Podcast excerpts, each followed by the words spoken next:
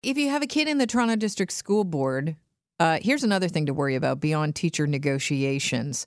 You might have to adjust your timing in the morning and in the afternoon because word on the street is about a quarter of Toronto's public elementary schools are changing their bell times as the school board looks to save some money because we're they're dealing with provincial funding cuts and they want to stagger the start and end times at 131 of its 473 elementary schools, which allow the uh, board to plan their busing routes more efficiently. Here to talk about it is our friend, the TDSB spokesperson, Ryan Bird. Ryan, welcome to the show.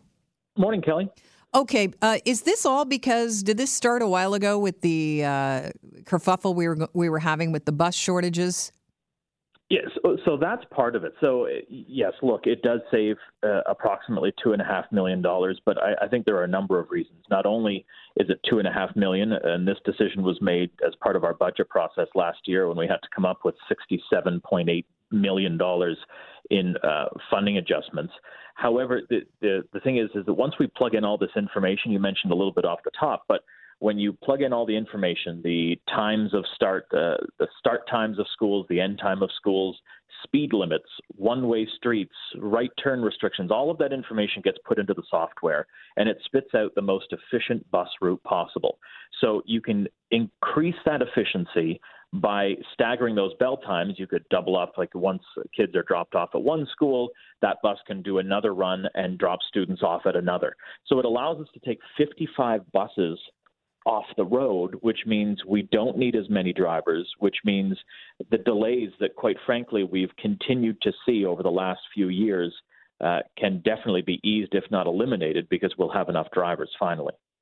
All right. You say that this is a, a cost saving measure and you plug some numbers into uh, the, the software. Is this, it'll save you $2.5 million, obviously, because you use fewer buses. But is did you just uh, come into this software? Why use it now? Why not take advantage of it before? Well, because it's quite frankly, it's a significant change.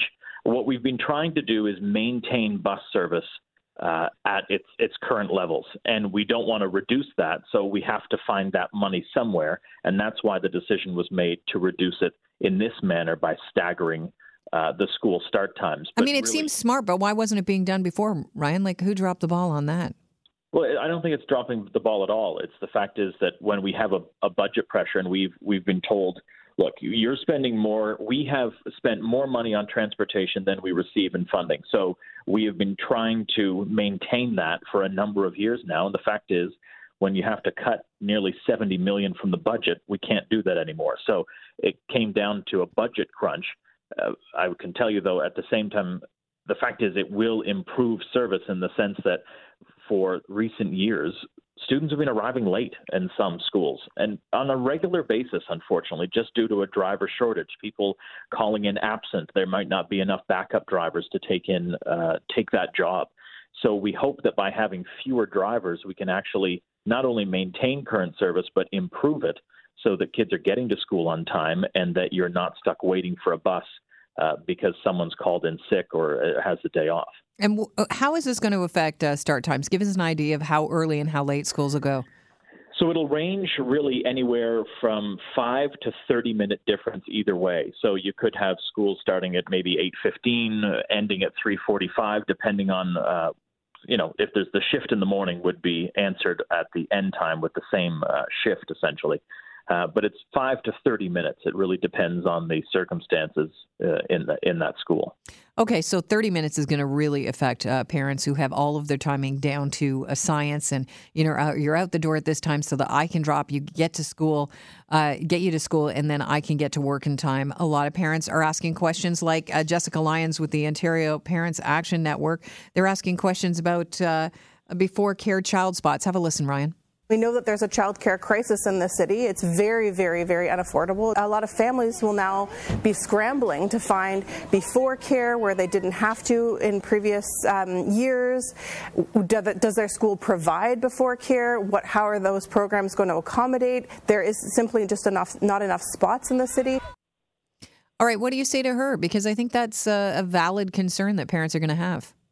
No, and that's fair. And I think we do know that it is going to be a challenge. So for some, you may find it is a challenge uh, because you'll have to find before and after school care. Others, it may not be impacted at all. It may be a few minutes, or you may have a situation where you don't need it. And for others, you may no longer need it. So, for example, I was talking to a friend of mine that uh, she no longer needs before school care. Now, some either offer it all or nothing, uh, but we know that there's going to be a range of uh, reactions to it. Some may be positive and some may be absolutely challenging.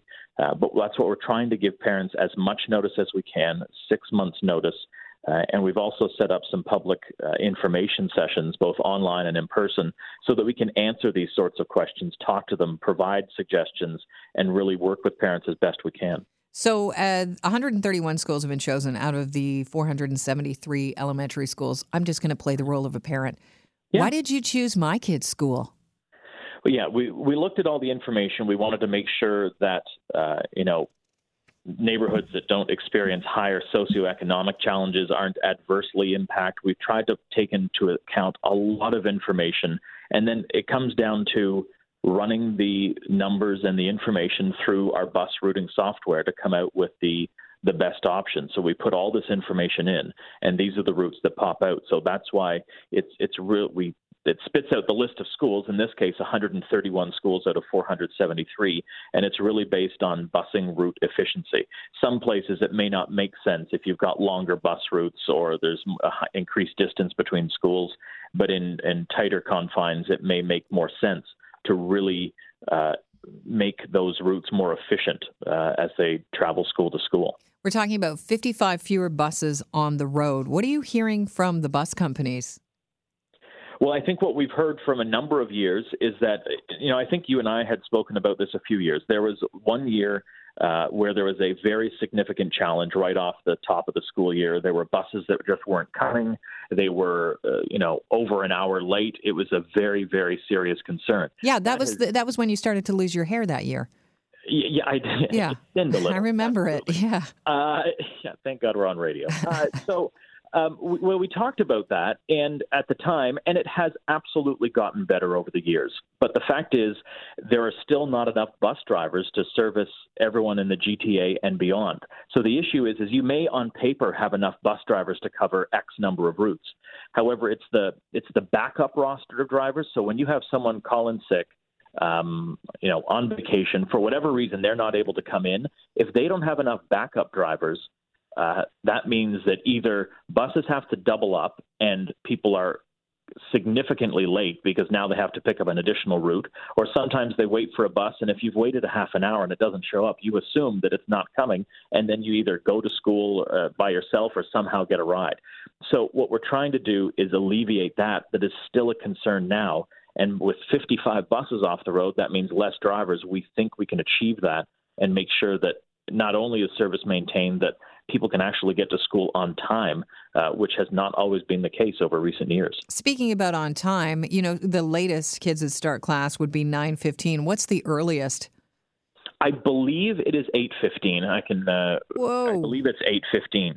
So and and that's the thing. That may actually work out this is the, the, the, issue with it is that for some parents that may be absolutely perfect. Mm-hmm. Like drop students off at 8, head on to school, you don't need before and after school care, that may be perfect. At the same time, that may be you know the opposite of perfect. It may be a challenge as well. So what's that going to do to kids ability to learn? That's my only concern. You got to get them up early. In some cases in some cases they may actually be able to sleep in. So it really depends on the change so, but uh, the the fact is, it's eight fifteen. In some cases, they may have started at eight thirty before and are now eight fifteen. So there's not a huge difference. Again, it's anywhere from five to thirty minutes. So there are going to be larger swings in time, and then adjustment of five minutes wouldn't have really any impact. Okay, I'm not going to run down the list because there's 131 schools. Where do parents go if they want to find out if their school and their children are affected?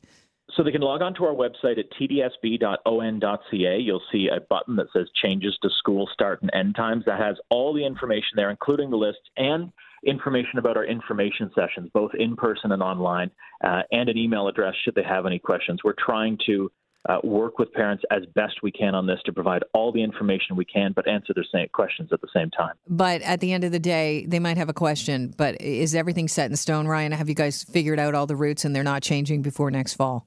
Well, unless there's any unforeseen circumstances that we have not uh, have looked at, but we've looked at a lot of information on this, and this is going ahead in September. But obviously, if there's something specific that we didn't think of, we're happy to look at that. But really, uh, a lot of staff time has been devoted to uh, putting this together, so we think we have a plan in place. All right, Ryan, thank you very much for joining us and getting us up to speed.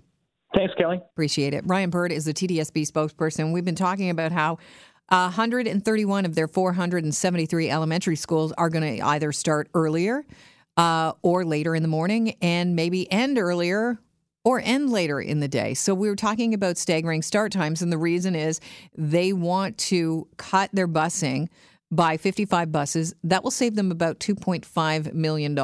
It's all, at the end of the day, uh, everything right now con- concerning your child's education does boil down to dollars and cents. I mean, it's not free.